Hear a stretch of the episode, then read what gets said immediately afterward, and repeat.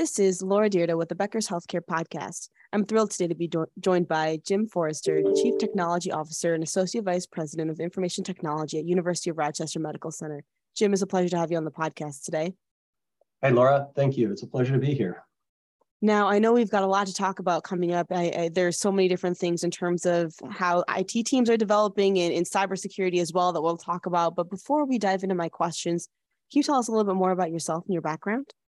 Yes, as you said, I'm the Chief Technology Officer here at uh, University of Rochester Medical Center and U of R Medicine, which is our uh, uh, healthcare delivery network. And um, so U of R Medicine, we, we're a six hospital academic medical center in Western New York.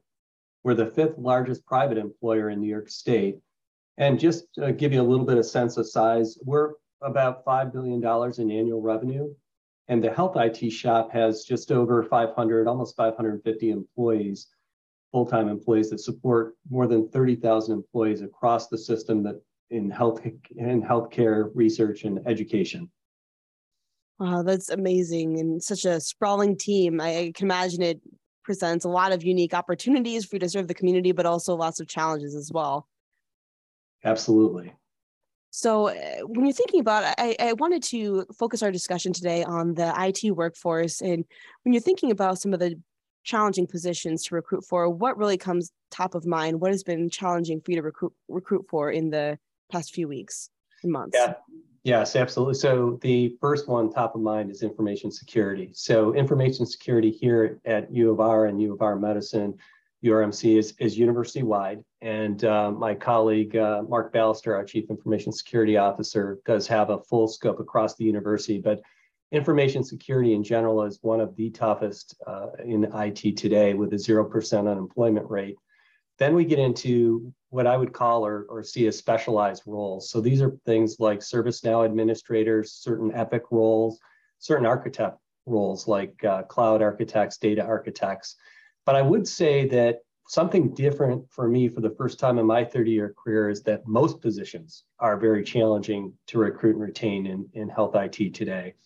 And in some ways, Laura, this is actually a good wake up call for employers and for leaders such as myself that it's really our obligation. Our first obligation is to build good teams and um, and, and maintain those teams because really our accomplishments are, are, are based on on those teams. Absolutely. That's a really great point. And so, you know, when you're looking at your recruitment strategy, how has that changed over the last few years? Where are you finding the talent that you are able to get in the door and really see be successful as you're building your teams? Yeah. So, one thing that's very different uh, than in the past is we're much more informed with market compensation data when we go to recruit a position. So, historically, I would say that we look more internally and we look at internal equity and things of that nature internal to ourselves at the University of Rochester. Uh, we still do that, but but what's different is we're informed with market compensation data when we go to post positions or or make hires and offers. So, you know, companies such as Mercer's, this is their area of expertise. They provide great data. So that's that's a big change from from the past. Another thing is um, focus on networking, right? So and and leveraging networking through staff who are already here and uh, through tools such as LinkedIn, and really trying to align and, and, and, share our values and what it is we do, who we are, and bring people in who understand those values. Um, another, another thing, a third thing that's different is an increased use of talent agencies. Now, we've used talent agencies for a long time, but I would say that well, as this market's been very difficult the last few years, we see, have seen a, a significant uptick there. So really establishing good partnerships with those talent agencies, understanding who the good partners are out there, and uh, tapping into the established networks and vetting process that they provide.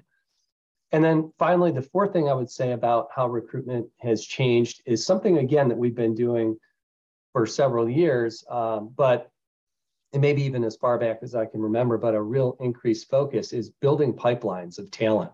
So pipelines of talent might be non-traditional sources of IT professionals, uh, such as nurses and uh, respiratory therapists and, and, and other healthcare workers that have an IT interest and bringing them into our shops. So they th- th- these are great sources of talent. They're folks that understand healthcare, they understand um, how to interact with customers, and we teach them the IT.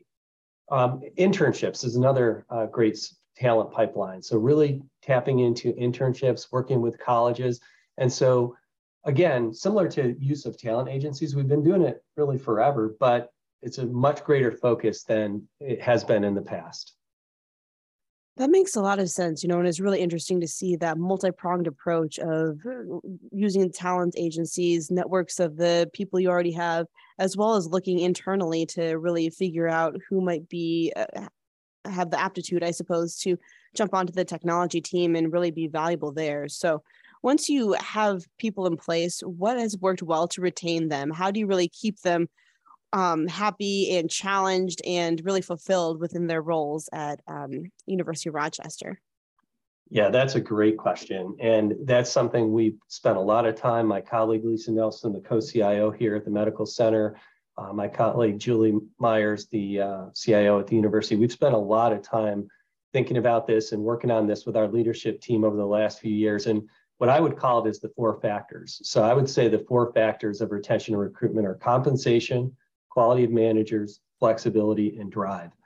And so just to take a minute to explain those, statistically, if we look back at compensation has always been and continues to be the number one factor that employees give at, for both retention and attrition. So recruitment, retention, compensation is important we, we just need to come to grips with that. And there's plenty that we can do and, and are doing in that space.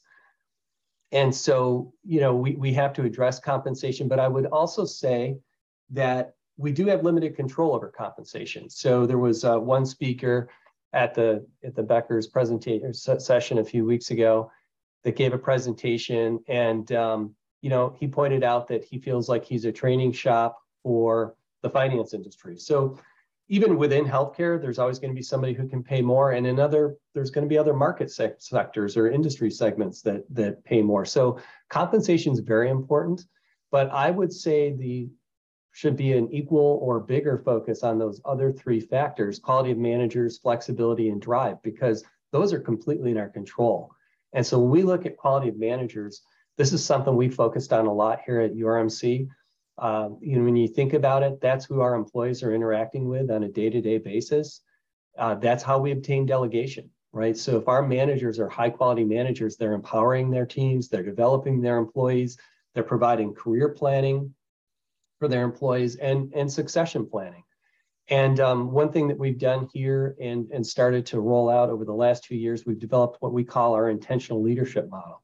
So there's four pillars to this model, and it's what how we intend expect our leaders, our managers to act and to um, you know to really make that meaningful we've tied it into our performance evaluations so we've pulled some of the factors from that in so the quality of managers is really key um, that again that's who our employees are acting with on a day-to-day basis flexibility you know flexibility like we haven't thought about it in the past so obvious one obvious one i think we're seeing in it in general is where people work and in our particular department, we're 50% fully remote. So those 540 employees I mentioned earlier, I was just took a look at this with a colleague a few weeks ago. We're 50% fully remote. Um, we employ in eight, eight different states now. You know, prior to March of 2020, we employed in one state, New York. So our human resource department here at the university uh, has been really good in helping us through that and working through the challenges of employing in different states. Um, but flexibility, so in where people work. And then, you know, another good one, what people work on. So some people may be very interested in just doing the kind of standard service catalog, keep the business running kind of work, and they want to kind of even keel. Um, and then there's other employees that uh, really thrive on projects and new things. And so working with our employees to understand what they're interested in, what they really want to work on. And again, that goes back to that uh, developing employees, you know, with the quality of managers. But flexibility is a, the third factor and, and also important. And again, something completely in our control. And then when I say drive, I mean drive as in Daniel Pink Drive. So the book Drive, which uh, came out several years ago now and talks about intrinsic motivation, tying our work, what our people do day to day, tying that to our mission. And, you know, that's something that we're in an enviable position in healthcare and healthcare IT so, you know, clinical care, medical research, medical education, those are all great missions and people want to be part of something bigger. So helping them uh, understand and really tying our, making our work visible, uh, our value visible and tying our work back to that mission um, it makes it really meaningful for our employees. It makes them uh, aware that they are indeed contributing to something bigger. Got it. That that's amazing. I really appreciate you talking through all four factors because you know so much of that seems really elementary, but at the end of the day, it does make a difference. And, and not every employer or health system is good at meeting those needs of their teams and their employees. And I wanted to dig deeper just into a couple of the different areas. And first, uh, you know, talking about the salary aspect of it, I know you mentioned initially that other industries can always pay more. Obviously, healthcare dollars are extremely precious. But when you look at those numbers and see how the salaries are trending for IT talent in, in what that looks like nationwide, how do you stay competitive, especially as you're now employing in multiple different states and, and really um, trying to make sure that you know you're getting the right people in place and then keeping them there? Sure. So the university here, uh, University of Rochester, has a program called Career Path Modernization, where we're looking at that holistically across the entire university. And um, in IT, uh, we're really focused, and and what what it is is looking at all of our jobs and the current job codes, the current job descriptions, and modernizing those to match current uh, human resource uh, market data. And and not just in compensation but even in the job description the, the requirements of the jobs et cetera. And so you know it's interesting looking at um, old job descriptions sometimes they require experience and education that might not be relevant in it and so just updating that and then aligning those with market data so that we can stay competitive over time and then prioritizing teams uh, for evaluation against that market data. And the, the kinds of risks that you look at there is how far from market value are teams? So deviation from market value, disruption to business. So if, if we had turnover or disruption in a given team, how disrupted is that to the business? And, and likelihood of disruption within a team. So those, those are all risk factors that when we look at as we update and modernize our, our career uh, path and our job descriptions, those are factors that go into keeping those modernized over time as well because you know it's not a one and done kind of exercise. Uh, new jobs come out all the time new responsibilities. And um, in some cases it means taking a look at you know can we pay more with less you know? So if you know we we have some positions that have been open for quite a long time. Well we've been doing the work without those positions being filled. And um, so the question, you know, might be if if that particular team is quite a ways away from or is away, you know, from market value, are we better off taking that position in the salary that's budgeted for it and distributing it across that team? So I think those kinds of things are are going to be more important than ever uh, as we try to keep compensation current moving forward. That's really a helpful way to think about it. And I, I, love that kind of focus on just understanding exactly what you're looking for and how you can really prioritize where that money is going to and, and what the budget is going for. So that's so helpful. Uh, and then, too, I really appreciated you talking about the quality of managers as being a, a retention tool because I think no matter what industry you're in, that is certainly true. Being able to have people who, you know, are, are great to work with and managers who are really coaching and supporting and thinking about career planning it makes a big difference so when you look at that aspect of it how have you seen the best managers really succeed um, what kind of culture change went on you know over the past few years to really get them to a place where that is a top of mind focus and and the managers are really understanding this is important um, for the teams to grow and develop in a way that's different than they did pre-pandemic yeah, so I think what's really important is is focusing on your managers, empowering your managers. You know, it's interesting when you think about how much do we invest in a new employee, right? We we we onboard them, we send them for training, we might mentor them, put them in a formal mentorship program. You know, we we invest a lot, but then uh, how people move up, especially in technology, we see this in engineering as well they're really strong individual contributors. And so they move up into management ranks by being strong individual contributors. Well, there's not necessarily a correlation between somebody being a really strong individual contributor and being set up to be a successful manager. And even if they are, they st- still need the tools, they need that investment. And so, starting really to invest in those managers and putting together a program, this is where the program I mentioned earlier, um, intentional leadership, and thinking about intentional conversations and supporting that with training through crucial conversations thinking about intentional delegation. What does it mean to delegate? How can we delegate safely?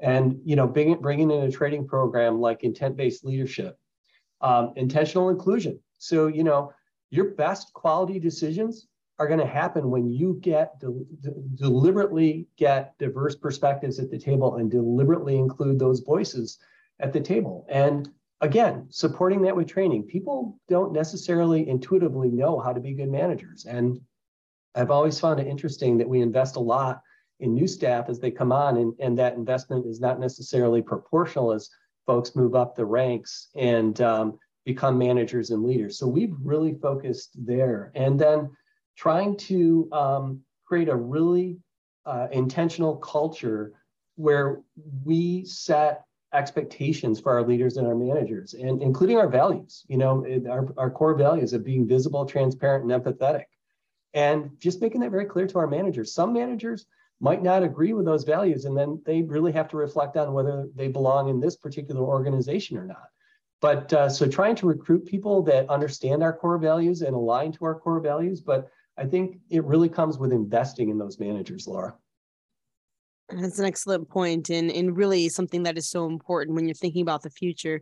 And speaking of the future, what do you really see as being uh, some of the big changes that the IT and cybersecurity teams will go through over the next few years. How do you plan on growth and development in those areas? Well, I think one thing that we'll see, we're already seeing is, is co-sourcing. So augmenting teams uh, through managed services. So, you know, certain teams have a baseline amount of work, but then they might need to burst at certain times, and it's really not affordable. Or even if it were affordable, we can't even recruit for that those bursting but we can co-source that with partners. And, and a great uh, you know, example of that might be your security operations center.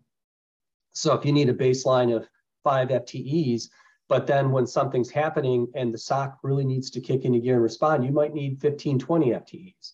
Well, first of all, we couldn't recruit 15 or 20 FTs to sit on the bench. And second, we couldn't afford to have those people sitting on the bench. So really looking at how we can use um, managed services to shore up our teams and augment our teams, take some of the pressure off our teams, you know, even, even in the call space, you know, taking call. Healthcare is a 24 7, 365 business, and, and therefore so is healthcare IT. Um, really also breaking down some silos, especially in larger shops like ours. Uh, we've gotten very specialized and, and subspecialized. And thinking about broader skill sets. Again, investing in our employees, developing broader skill sets. Um, and then there's ways, you know, thinking about retention and recruitment. Uh, we've, we've got an exit interview program here. Uh, we're starting, we've launched a net promoter score program to really survey our staff uh, throughout the year to find out if they would recommend this as a place to work uh, to their peers, you know.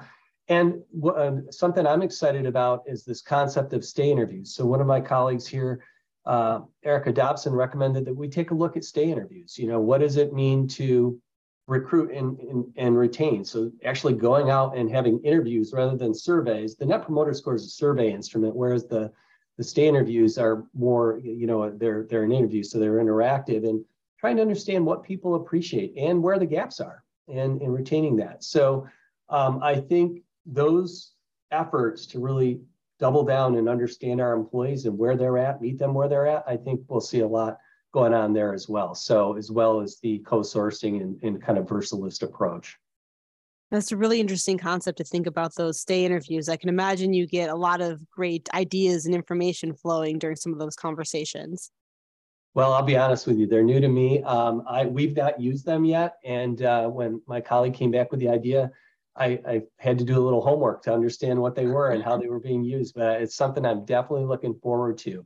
I think similar, um, we're launching in our leadership program the, the 360 uh, review process, not at all tied to uh, performance, but just helping our leadership team, our managers being aware and self aware of maybe they're not uh, functioning those, the way that they think they are, or maybe they're doing really well over here, and that's a great strength to build on. So, kind of similar to that, and that's another thing that we're doing to develop our managers. But uh, So I'm looking forward to it too, Laura. I'm, I'm, I'm hoping that we get those great insights from the stay interviews.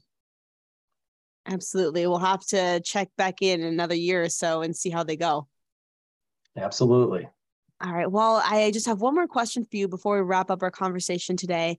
What is your approach to uh, work post pandemic? I know you've talked about now you got have team members in multiple states, and so when you're thinking about that hybrid work from the office, work from home, how is that really working out, and, and what do you foresee for the future?